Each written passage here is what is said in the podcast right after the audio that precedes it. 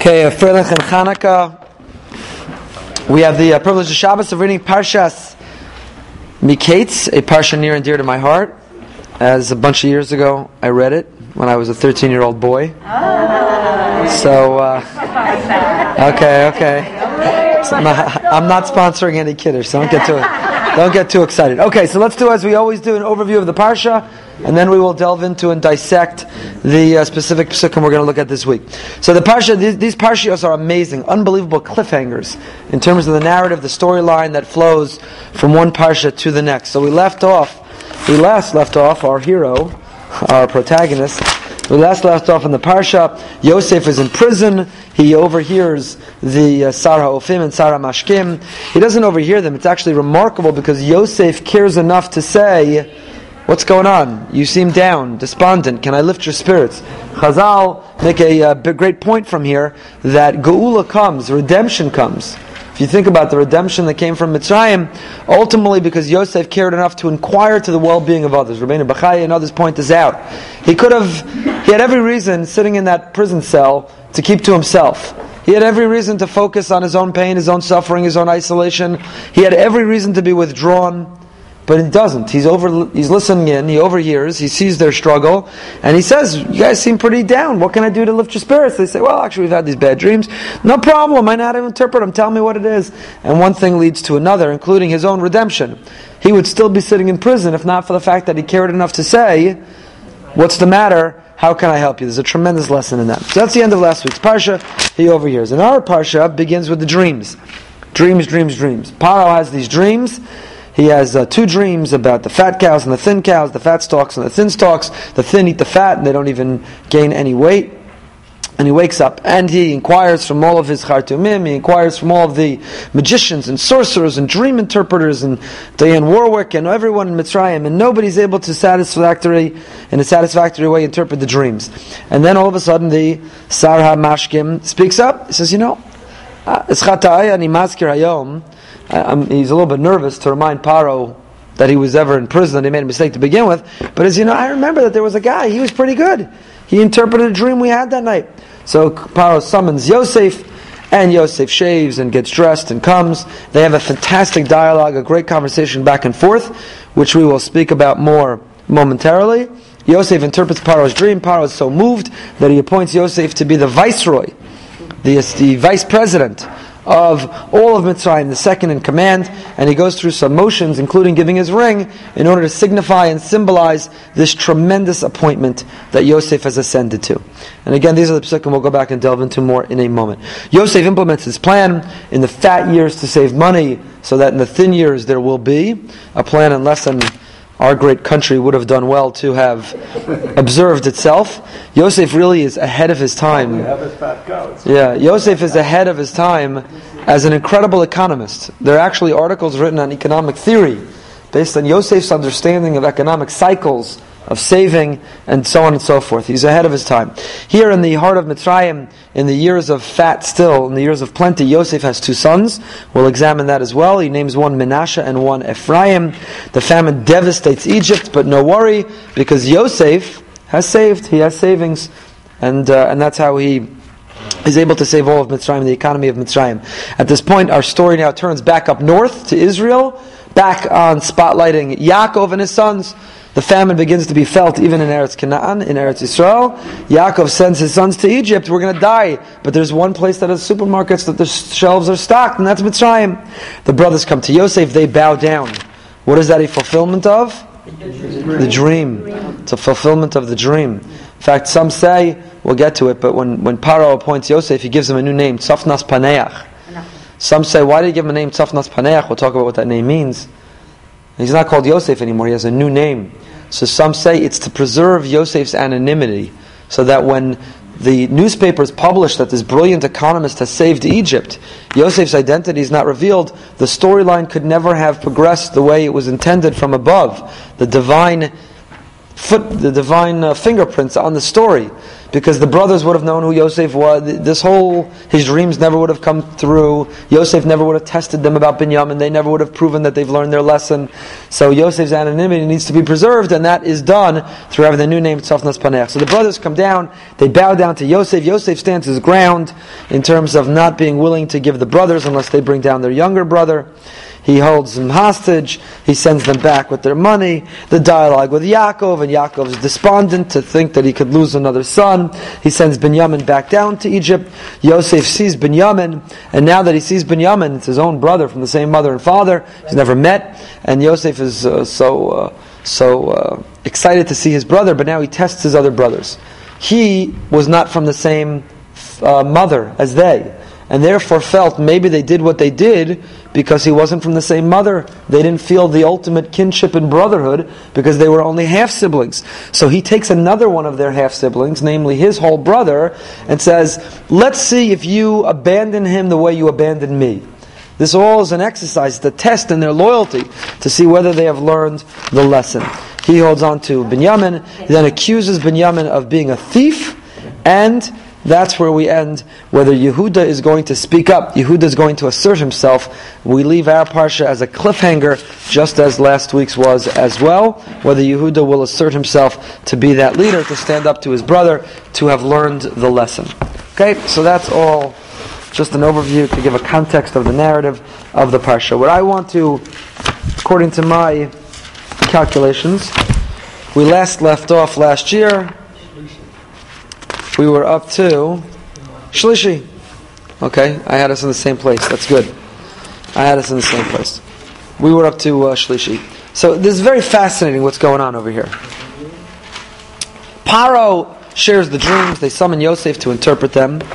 Yosef, um, Yosef interprets the dreams successfully. And Paro is so wowed, he's so moved He's so absolutely blown away by the interpretation of the dreams that immediately, immediately, he appoints Yosef to fulfill the very role that Yosef had proposed. Right? Yosef says, You're going to need somebody. If you look in Perek Mem Alef Pasuk Lamed Gimel, verse 33, Yosef says, Yata Yere Paro Ish Navon V'chacham Ol Eretz Mitzrayim. Look, here's what's going to happen. He interprets the dream. You're going to have fat years, then years of plenty, then you're going to have thin years. You need to save in the thin years for the fat years, and you need to appoint someone. You need to appoint somebody who is smart, who is discerning, who is wise, and they can supervise, they can oversee, let him be in charge of the entire land. So Paro hears this entire dream interpretation. Let's go back a few psukim to Lamed Zayin, right before Shlishi. Paro is satisfied. He's moved by Yosef's interpretation. So he turns to his servants and he says. Have you ever seen a man who has the Spirit of God endowed upon him to such an extent? Now, we don't have the time, but this in itself is worthy of, of comment. Yosef puts Paro through an incredible transformation. Look at Yosef's impact. Yosef is, is doing outreach. Inspire yourself to inspire others. How does he do it? He's summoned from the pit. He has an audience with the most powerful man in the world, the head of the, of the strongest empire in the world on the globe. And how does he do it? How does he convert Paro, an idolater and pagan? I won't say convert him, but how does he influence and inspire him to be able to use this language? Isha Sharuach Elokimbo. Does he does he uh, have a overt, explicit lesson in theology? Does he confront Paro's paganism? Does he teach him Divrei Torah? No, none of the above. How does Yosef do it? In a very subtle and nuanced fashion, and therefore highly successful. What does Yosef do? Every word that Yosef utters, he slips, slips in. Baruch Hashem, Be'ezras Hashem, Mirza Hashem. He sounds like a girl who just got back from Michlala. He sounds like a girl who just got back from seminary. That's Yosef. Right? In, fact, in next week's parsha, Rashi notes this that he has he has um, Shem Hashem Shkura Al Piv. The name of God is, is attached to Yosef's lips. It's hanging off his lips all the time. Right? What, I'm looking for the uh, psukim here where Yosef says it. Vayan Yosef al Paro es Paro lemor. Biladai, it's not me. I'm not the one who interprets. Elokim Yanesh Paro. It's not me. It's God. God through me. I'm an instrument. And he begins the interpretation. But over and over again, Yosef Your two dreams, they're really one. Elokim What God's going to do, He's letting you know through this dream. And then he continues. And then again he tells him. He tells him again. And then again after the interpretation, he tells him again. Pikidim. Over and over again, Yosef has this incredible strategy in a very subtle way of mentioning God. Please God, thank God, with God's help, if God allows. And by doing such, he you watch Paro's transformation to the extent that when Paro now reacts to Yosef, what does he say? He turns to his, his servants, his cabinet. He says, Have you ever seen a man so endowed with godliness, with the Spirit of God? So Paro says to Yosef,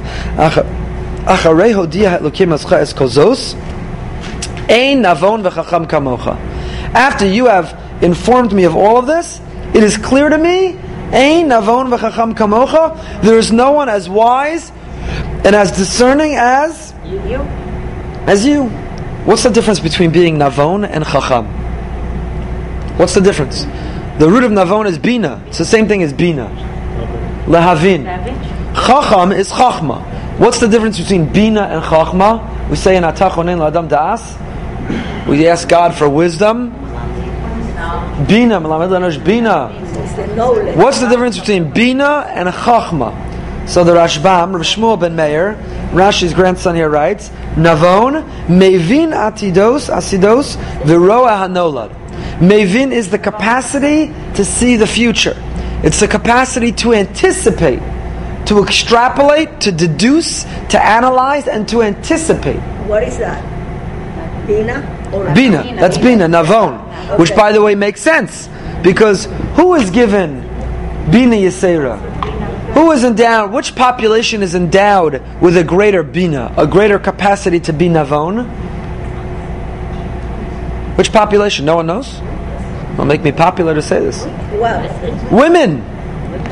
Women! The Gemara says, Bina Yisera Nasn Isha Yosim Bish. Women were given Bina Yisera. How do you know that? Because the Pasuk says in Bereshus, Vayiven Asatzela. When it says God fashioned woman from man, it says Vayivan. It could have said Vayivra, Vayitzer. God created, God um, formed. It doesn't. It says Vayivan. He built. But it's not a coincidence. It uses that verb Vayivan to build. Says the Gemara. Bini Yisera. From here we know that women have Bini Yisera. They have a greater sixth sense. They have a greater capacity to to, to, to feel an intuition an anticipation. And the Gemara records if a woman says, a man walks into the home, a husband brings home a guest, and the woman says, There's something suspicious about him. I have a bad feeling about him. That we have to follow the intuition of the woman. This is a woman's attribute, a woman's quality, a bina yisera. Why do I mention it? It perf- works perfectly with the Rashbam. Roe hanolad, which is the holiday that women were given as a reward for not participating in the Cheta Egel. We'll celebrate this Thursday night and Friday. Women refrained from donating their jewelry to the Egel Hazav, to the golden calf. And the Medrash says that, you know, each of the holidays, Pesach is Avraham, and Sukkot is, each of the holidays corresponds with a different one of the Avos. And we have, who got Rosh Chodesh? Women. Why? The Nashim Tzidkanias, women. Why Rosh Chodesh? Is it arbitrary? And in fact, it's quoted in Shulchan Aruch, women should not do work on Rosh Chodesh. Not Isra Malacha in terms of the 39 creative labors, but a woman shouldn't do laundry. A woman doesn't have to cook dinner. Rosh Chodesh, one or two nights a month, the husband has to take her out for dinner. Or, or buy takeout. Or even worse, he has to cook himself. right? But she has off. It's quoted in Shulchan Aruch. It's brought down in Shulchan Aruch. She has off. Women, women celebrate Rosh Chodesh. Why? What is Rosh Chodesh? How big is the moon on Rosh Chodesh? It's very, ca- it's very counterintuitive. I would think we celebrate the new moon. I would think we celebrate the moon when it's full. A big, beautiful, glowing, reflective moon. That's when we should celebrate Rosh Chodesh. Look in the sky Thursday night, Rosh Chodesh Teves, and you'll see the moon is a sliver. It's its smallest. Because what is Rosh Chodesh after all? Celebration. And why is the, why are the Jewish people likened to the moon? Because the moon waxes and wanes, the moon grows larger and smaller. And when do we celebrate Rosh Chodesh? When the moon is its smallest, as a sliver, barely discernible, we express our faith with great anticipation that it will grow full once again. Who has that capacity to see not what is immediately in front of them, but to see beyond what is going to come? Women. And what is that quality? Bina Yisera. So Rosh Chodesh is the holiday of women because it's the holiday of being Roa Es Hanolad, seeing into the future, anticipating what is to come, having faith that things will be better. Women were the ones, we don't have time for this, but women were the ones who used their mirrors to beautify themselves in order to seduce their husbands. When their husbands withdrew and said in Egypt, slavery, servitude, suffering, we're not having children, we're not bringing kids into this crazy world. Are you out of your mind? We're going to bring children into this harsh world? Women said, relax. Harsh right now, but there will be a brighter future. The Jewish people will rise once again, will grow full once again like the moon. Let's have children. The world will be better for those children, and we should bring children into this world and they were rewarded, those very mirrors that they used to beautify themselves became the basis of the kiyor, of the base, and the Kohanim would wash themselves in anticipation of the. Why? Because women are roa esanolad. When men said no children in the world, it's a terrible world, they said the world will be better, let's have children. When they said we give up hope in Mitzrayim, the women gave up hope. When they said Moshe didn't come back down, that's it, it's the end of the world as we know it, they said relax, Moshe is going to come back. We know the future. Relax. We have Emunah. They didn't give their jewelry to the Egel. And therefore, they're rewarded with Rosh Chodesh, which is all about Roa Esha Nolad. So here, Navon v'chacham kamocha, uh, Paro tells Yosef, you are a Navon, you have this feminine quality of being a Navon, of having Bina, the ability to discern, to analyze, to anticipate.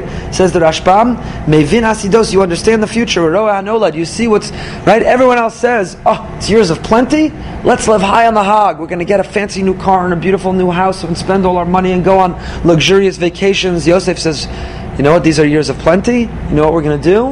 We're going to save, because they will likely be followed by years of famine. So that's Navon. What's Chacham? He gathered wisdom from that which he saw and he heard. Ezu Chacham says the Mishnah in Pirkei Avos. Who is wise? That's not. That's one. Eh, no, Ezu Chacham. Halomed mikol adam. Someone who learns from everyone. What does it mean to? So wisdom, wisdom is not your IQ. Wisdom is not a function of your IQ, and wisdom is not a function of your memory. The Jewish definition of wisdom is your ability to listen, to learn from others. Humility to understand that there's something to learn from everybody. The wise person has the capacity to learn from others. Wisdom is not a function of IQ, it's not a function of memory. Says the Rashbam, he gathered wisdom in Mashara'ah Vishama, that which he saw and that which he heard. Yosef's sitting in prison. Yosef's working. Yosef's in the pit. Wherever he is, he's listening, and that's wisdom. That's wisdom. So Paro turns to Yosef and he says, Ein navon v'chacham kamocha. You just interpreted the whole dream. And you told me that what do I need? Somebody who has Bina and Chachma. Well, guess what? I think I found my man. Ein navon v'chacham kamocha. And that's what Rashi points out. Levakesh ish navon v'chacham she'amarta lo nimtza kamocha. You told me I need to find someone who's Navon v'chacham. I think I just found my man. There's no one like you. Says the Sifsei Chachamim, the super commentary on Rashi. Why did Paro make this comment? There's no one Navon v'chacham kamocha. Why did he say that? If he came to offer a compliment to Yosef, lama mishavcha b'fanav. Why is he complimenting him in front of him? We know mikdash b'fanav. You don't you don't give a compliment. You don't want to you don't want to build someone's ego up too much. Why didn't he compliment Yosef already when he interpreted the dream? When he told him, "I'm sorry, the dream." He should have said, "I heard your navon, I heard your vachacham. I've brought you up. Here's my dream interpreted." Why now? Elavadai zosi tshuva l'maimer Yosef shamar yirei paro. כלומר מאח שרוח אלוקים בך שאתה יודע עניין הרב אם כן תדע גם כן איך מה לעשות בזה לעזוב התבואה. Yiparo is not interjecting this comment now to flatter Yosef. He's not telling Yosef, we want to honor you at the dinner because ain't kamocha. It's in the context of, hey Yosef, you interpreted my dream and said, I need someone navon v'chacham. Well, guess what? Ain't navon v'chacham kamocha. You are the man, and therefore, Next pasuk, Atati al beisi v'apicha isha kolami rak hakisei egdal mimeka. Because you are that man, and because I subscribe to your interpretation of the dream, therefore, therefore, you will be in charge of my palace, and alpicha through your mouth, through your command, through your instruction, yishak kol ami. What do those words mean? Yishak kol ami. What is yishak? Oh, so we'll get to it in a moment. Mimeka. Only my throne will be greater than you. In other words, you're number two. There's only one authority above you, and that's me. I'm immediately catapulting you from a, a prisoner enslaved in the dungeon. You're now the viceroy, you're the vice president. You are number two to the emperor. You are in charge of my home. What is Yishak? Alpicha, through your mouth, Yishak. So Rashi says Yishak means Yitzan Yisparnes called Tzarche Ami Yun Asim Yishak means to sustain. To sustain. Through you, you will sustain my whole country.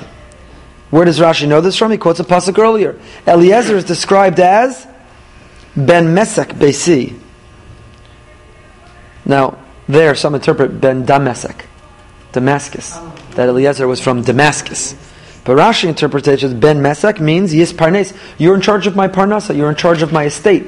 This was Paro's way of saying Apicha Yishak Kolami. You're in charge of the estate. You're in charge. You're the treasurer secretary. You're in charge of the treasury of our country. That's how Rashi interprets it.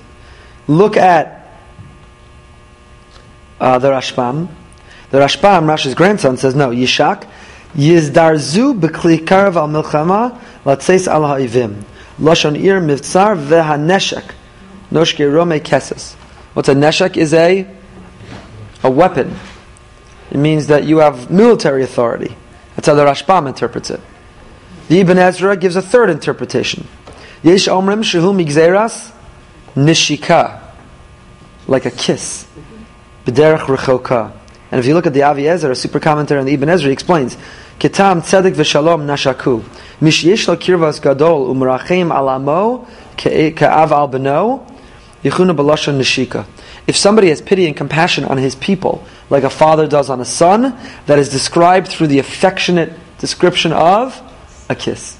A father gives a kiss on the kepi of the child, cares about the child.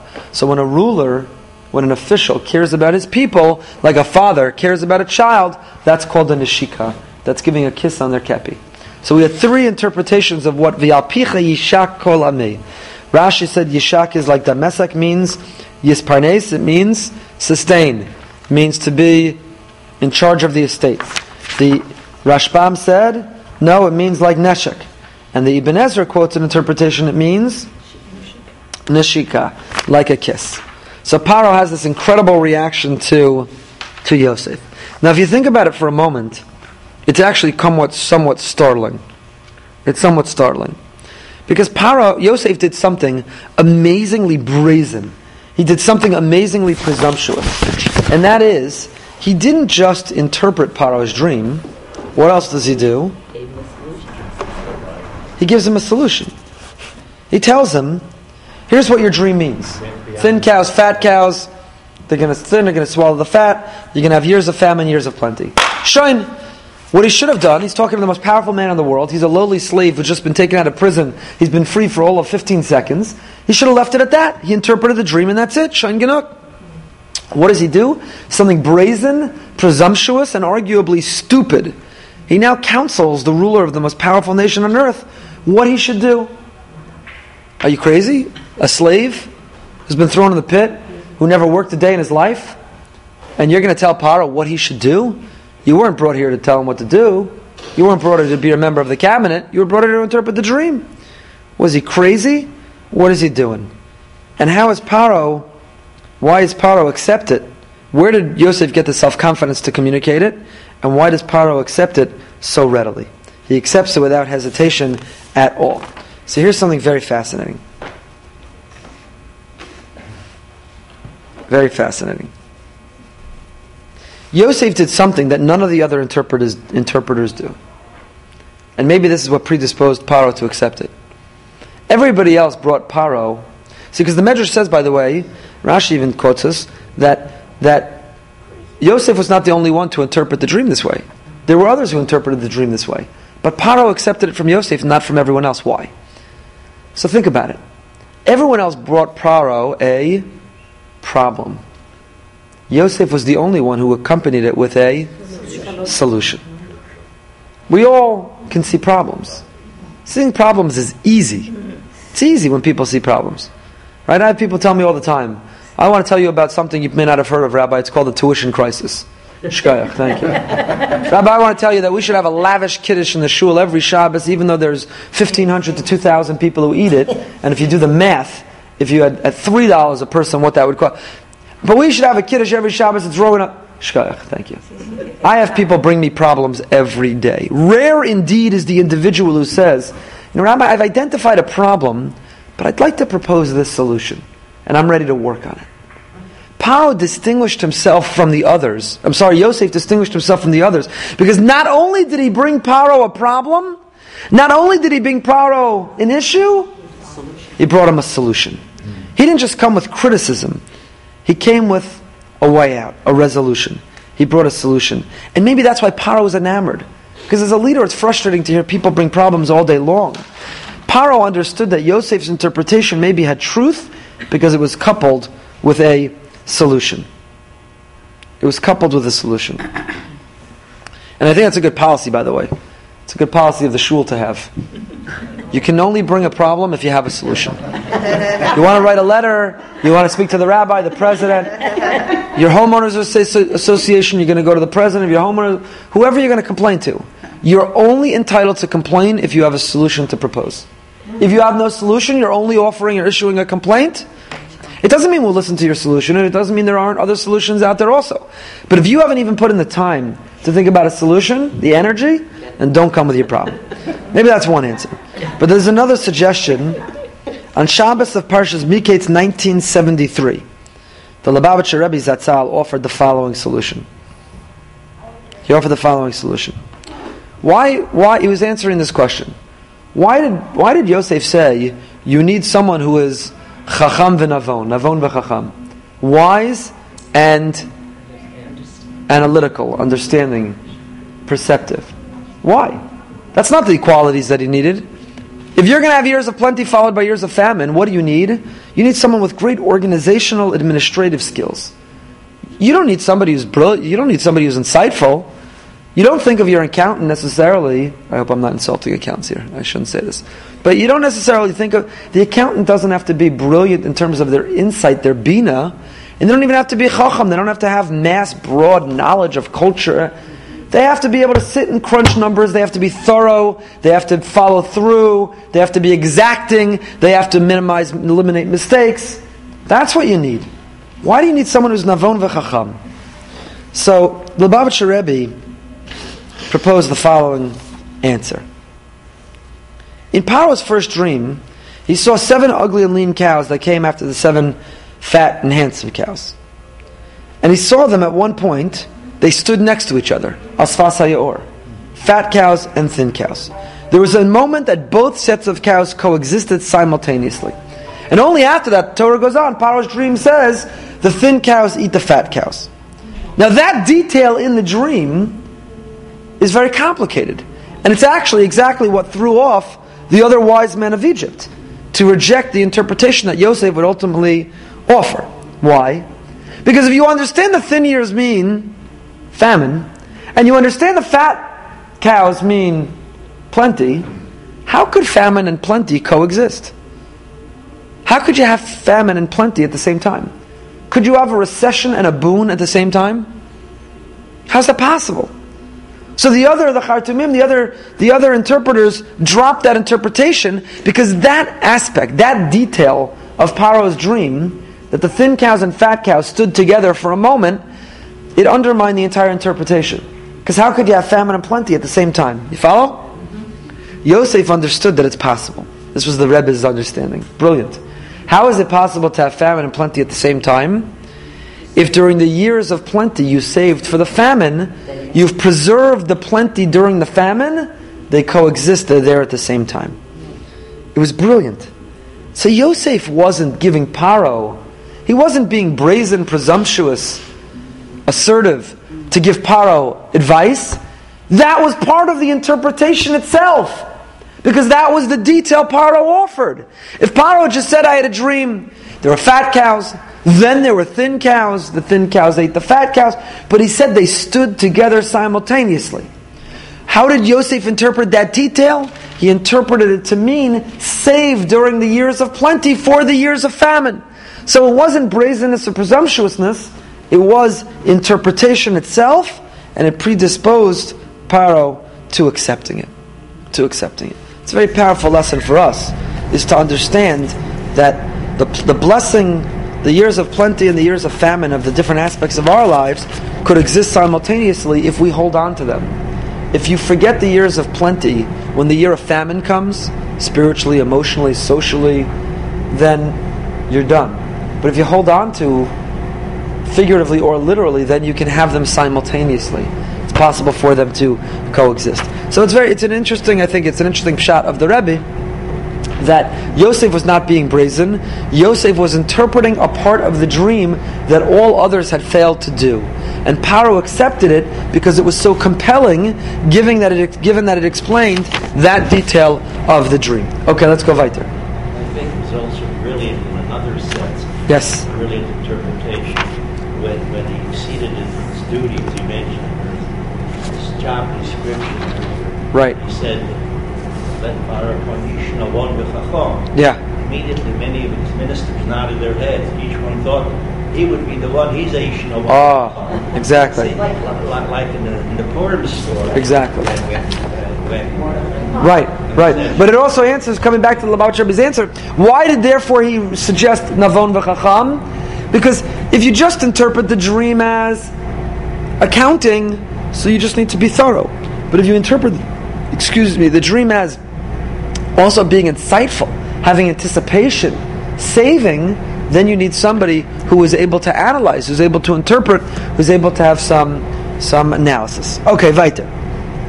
Pasuk Mem Aleph. Vayomer Paro Yosef. So now we continue. So Yosef has dazzled Paro. Paro responds in turn and says, "You're that Navon v'chacham that you suggest I need. I'm appointing you. I'm appointing you viceroy. Atati al You'll be in charge of my home. Vayomer Paro Yosef. See, I'm placing you over all of Egypt. What's startling about this pasuk? Jumped out at me. Anything jump out at you here?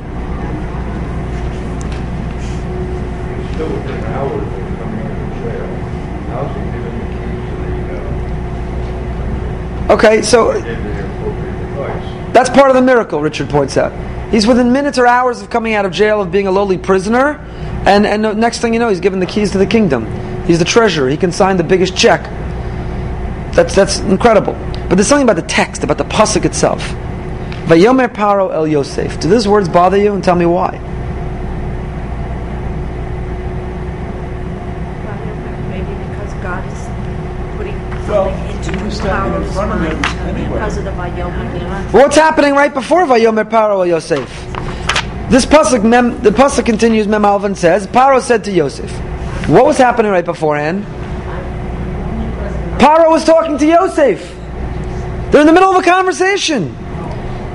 Pasuk Lamed Tes Vayomer Paro Yosef. Paro says to Yosef, "After you've interpreted this, I see that you're Navon v'Chacham. I'm putting you in charge of my whole home."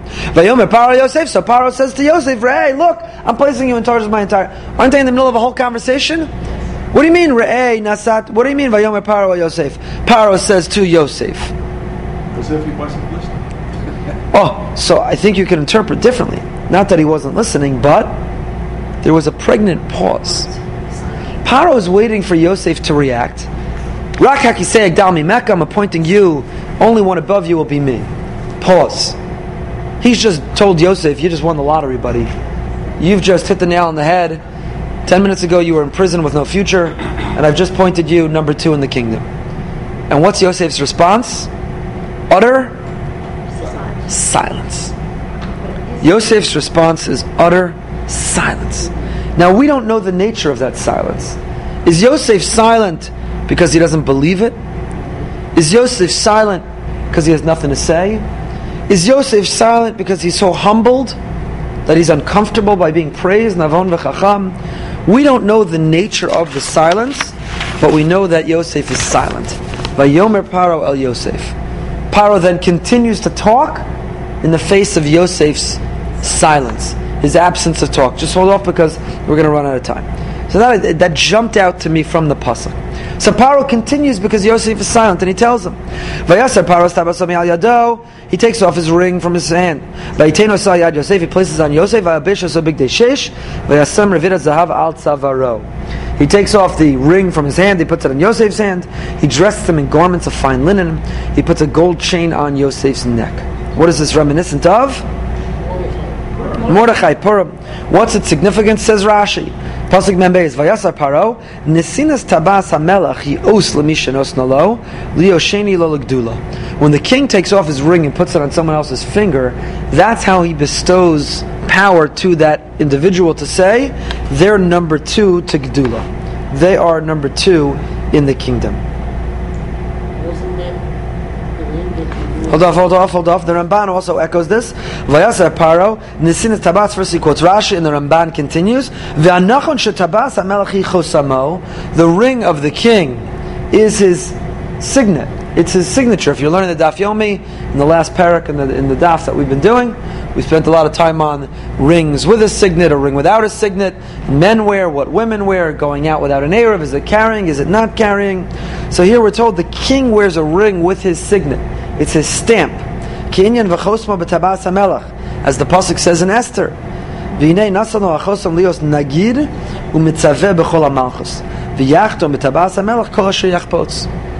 What it's not just symbolic. For Rashi, it's symbolic.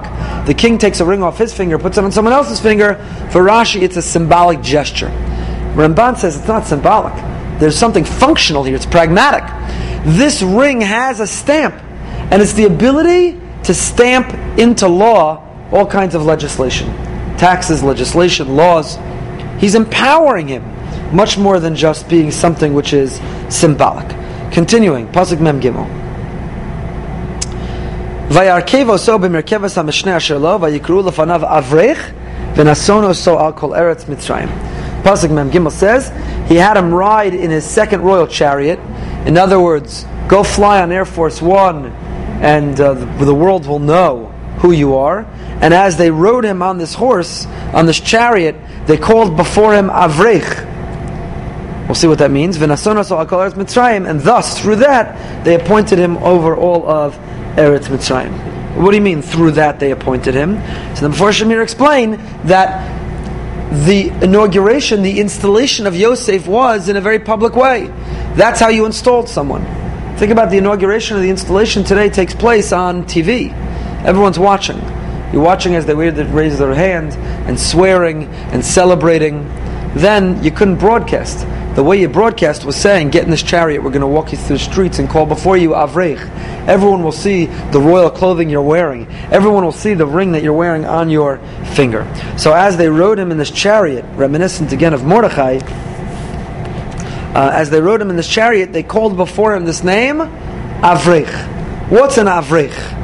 Why are they calling him Avrech? So Rashi here interprets Avrech, Kitarguma Dain Abba Lamalka. Rach Baloshan Arami Melech. In Aramaic, the word Rach means king. So Avrech means the father of the king.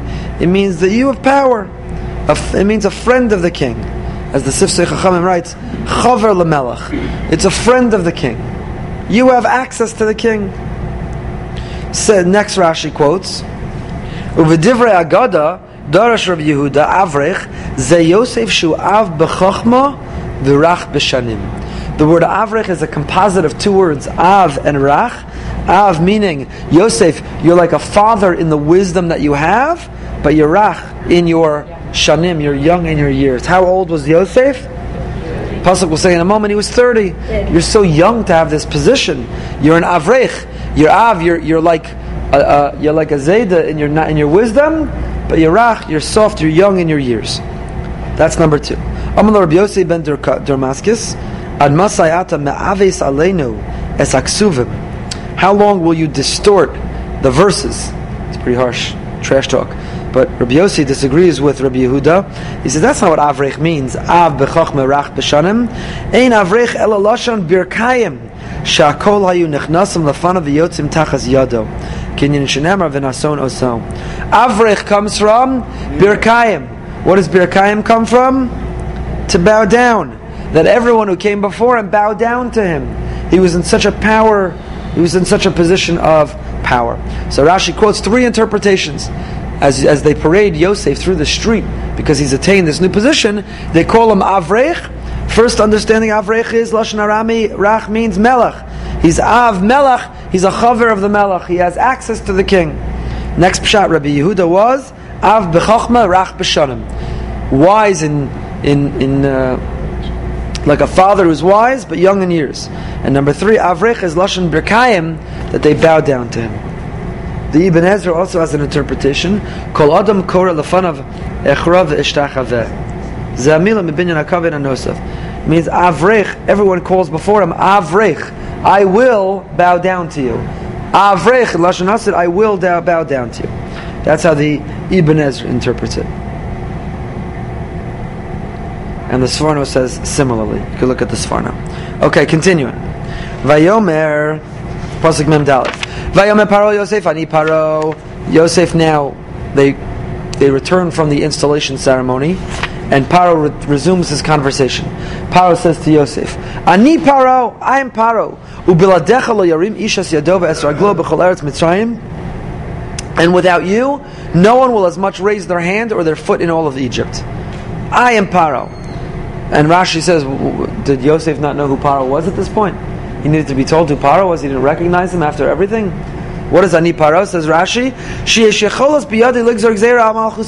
Uh, Because I'm Paro, I can confidently declare lo yarim ishas yado. No one can so much as raise their hand without you. Shelo b'shuscha, without your permission. And that's why he, he introduces it Ani Paro. Memhei, Vayikra Paro Shem Yosef Tzofnos Paneach. Now Paro gives Yosef a new name. Vayitin Los Asnos Bas Potifera Kohen only Isha. And Paro gives Yosef a wife. Her name is Osnas, the daughter of Potifera Kohen on. Vayotze Yosef al eretz Mitzrayim. Yosef now goes out on all of Mitzrayim. Okay, so much to talk about here. Number one, Paro gives Yosef a new name. Tzofnas Paneach. What does that name mean? First of all, why did he give him a new name?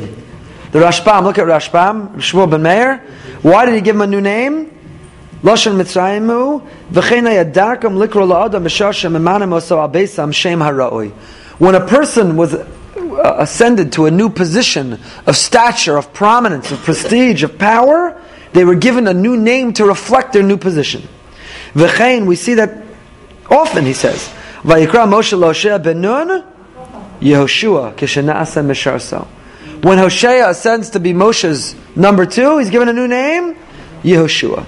V'chein vayikra Daniel Balchesar Kidechsiv Daishma Kishem Elokai. He also gets a new name. So we see when someone ascends to a position of prominence, they get a new name, and that's why Paro, to declare Yosef's new position, he's no longer that slave known as Yosef, he's the viceroy known as Sofnos Paneach. But what does the name mean? Rashi says, Mefarish Hatzfunos. Sofnos Paneach means the one who reveals that which is hidden. Yosef interprets dreams. He is the one who reveals. Ein lefanech dimyon b'mikra. We don't find this language anywhere else. He is the one who reveals dreams. The Ibn Ezra disagrees.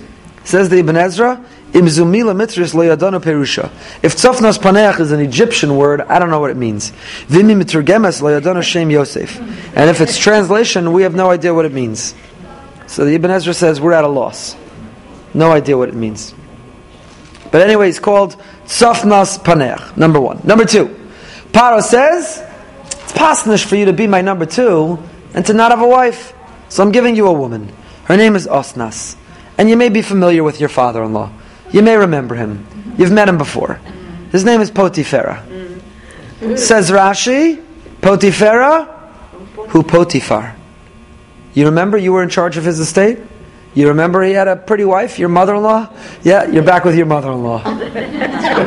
you remember your mother-in-law tried to seduce you, and you almost gave in, and you ran out, and she falsely accused, you of raping her, and you were in prison to begin with? Well, you may recognize your mother-in-law. so why, if it's the same Potiphar, Why does the Torah now introduce him as Potifera instead of Potifar? How did he have a name change? Says Rashi, Nikra Potifera Ashenistares Me'elav.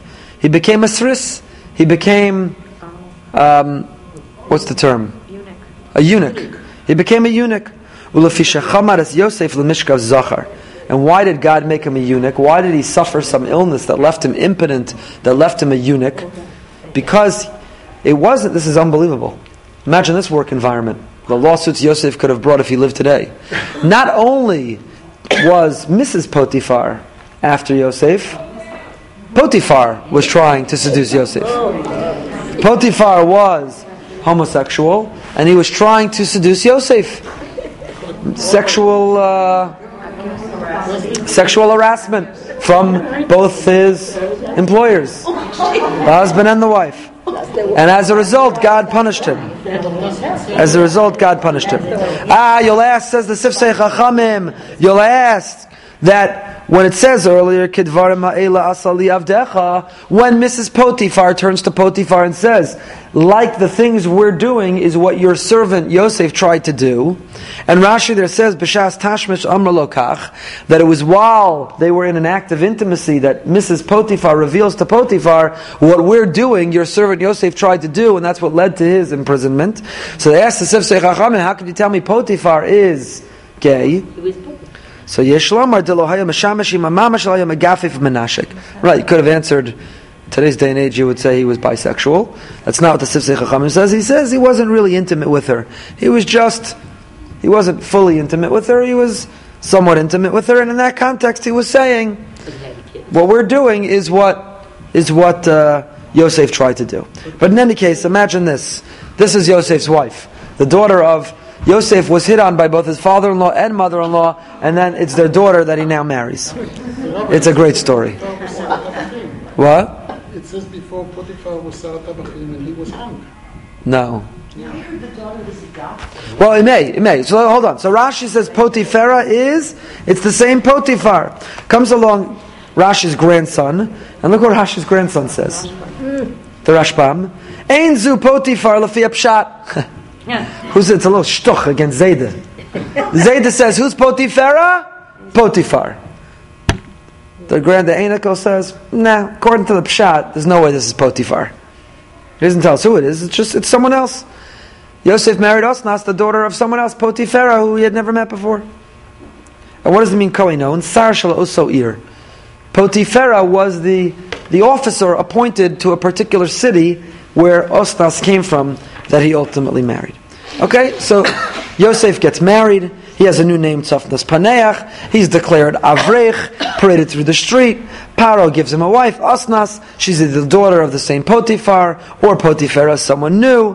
Vayetze Yosef al Eretz Mitzrayim. Yosef now goes out on Eretz Mitzrayim. Ben Paro Mitzrayim. He's 30 years old when this whole thing goes down. Yosef Paro Mitzrayim. Yosef takes leave of Paro and he passes all of Mitzrayim. Why is he passing over all of Mitzrayim? Because it's a new power trip. He's a new power play because he's number two. No, he's surveying. It says the Ohr HaChaim Hakadosh, Perish ladas sadosea. Is asher yachin osos v'gam otzrosea. Lachin mekomos atzrichin latzor v'achnos hachanos kefiri chavunosav. Now he's got to implement his whole his whole plan. He has to see the field, taking accounting what's coming in, where they're going to store it, how will we allocate it, how will we disperse it. So vayavor b'choletz mitzrayim, he goes out not on some parade of a power trip, but he goes out in a very practical way to figure out how to implement. Vatas haaretz k'sheva shnei asava like matzim, and these seven years, during these uh, seven years, um, the earth produces an abundance of crop, like both kol ocha sheva vayiten ocha ocha. He gathers all the food of the seven years in the land of Egypt, he puts it all into cities, and vayikbot kol ocha sheva shnem asher yibe eretz mitzrayim, vayiten ocha be'arim, ocha ste'er asher shitzvoseh nasan b'socha. The food of the field around each city, he puts in that city. Vayisbor Yosef bar kechol hayam harbe ma'od. Yosef takes grain like the sand of the sea, that's how much it is. Ad ki chadal espor ki ein mispar. He can't even account for all the years of plenty, all the food coming in, because it's so great. Because it is so great. Okay? Good. There's a lot to say on this, but I want to finish this aliyah. Now, pasuk nun. Ul Yosef yulad shnei banim b'terem tavo shnas hara'av. Yosef had two sons during the years of plenty, before the years of famine came. Asher yolda lo osnas bas potifera koinon, who was born for him through Osnas, the daughter of Potifera koinon, his wife. So there's a number of things. Why does it say b'terem tavo shnas hara'av? Why didn't it say he had these children in the years of plenty? Why does it say he had these children before the years of famine? Rashi says, "Mikan sha'asur la'adam l'shamish mitaso b'shnei ra'avon." We see from here that it's forbidden to have intimacy during the years of famine. It's inappropriate to enjoy intimacy when they're suffering. Noach and his Noach and his children, his wife and his children, when they get on the teva, they refrain, they abstain, because abstinence is appropriate when others are suffering. Right? That's the argument Uriah makes to David. He comes home from war, and David wants him to be with Bathsheba, so they'll think it's his child. Uriah says, "What my my my comrades are at war, and I'm going to be home and be intimate. It's not appropriate."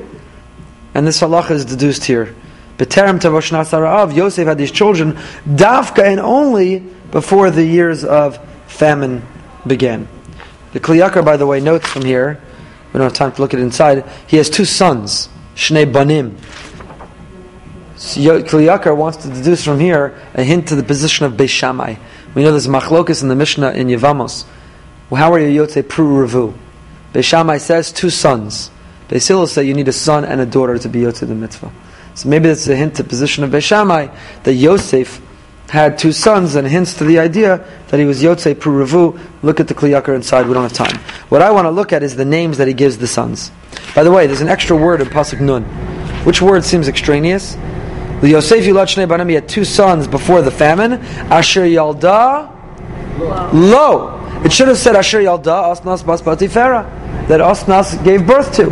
Why Asher Yalda Lo? She gave birth to for him. For whom? For Yosef. Rav Hirsch has a great interpretation. Rav Hirsch says Asnas grows up in the suburbs of Mitzrayim.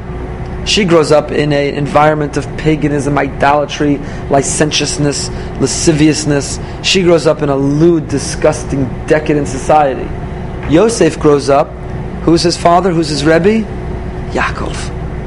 Who are these children going to take after? She concedes to him, and therefore Yalda Lo. She gives birth to these children, Yalda Lo, in the spirit according to the values of Yosef, says Rav Hirsch. Beautiful. Yosef gives names. But okay, Yosef gives names. Vayikra Yosef Hashem Abachor Menashe. The elder son he names Menashe. And how does he get that name? Why is he called Menashe? Ki nashani Elokim es kol amali ve'es kol beis avi. Because God, he called him Menashe, God has made me forget all of my hardship and all of my father's household. Shem Hashani Kara Ephraim, ki Efrani Elokim be'eretz anu. And the next name is Ephraim because God made me fruitful in the land of my suffering. Ki Efrani, like Pru, Pru Ruvu. God made me fruitful in the land of my of my suffering. Now, this name of Menashe is a very peculiar name. Isn't it a strange name? Kinashani Elokim as Kol Amali. God caused me to forget as Kol Beis Avi. He caused me to forget my father's whole household. Yosef Atzadik, this righteous individual, how could he want to forget? Forgets his father's household. He wants to forget Yaakov. Is this a coping mechanism? Is he simply hardened to his new reality and is he bitter? How could Yosef, who was so close with his father, how could he possibly rise to greatness and so rapidly forget not only his family, but name his son, I have forgotten my whole family? Is he so crass, so insensitive, so callous? How could he do it? So there's a number of suggestions which are offered. So first of all, it seems to me, it seems to me that if you name your oldest son, his name is I have forgotten my family, it means one thing. You've not forgotten your family. And you don't want to. But number but furthermore, moreover, the Akedah suggests Yosef doesn't mean to say I've literally forgotten them. What Yosef is saying is, I am choosing to employ selective memory. I'm looking back on my childhood with nostalgia and goodwill. I have forgotten the animosity, the conflict, the enmity. I'm only remembering the good times.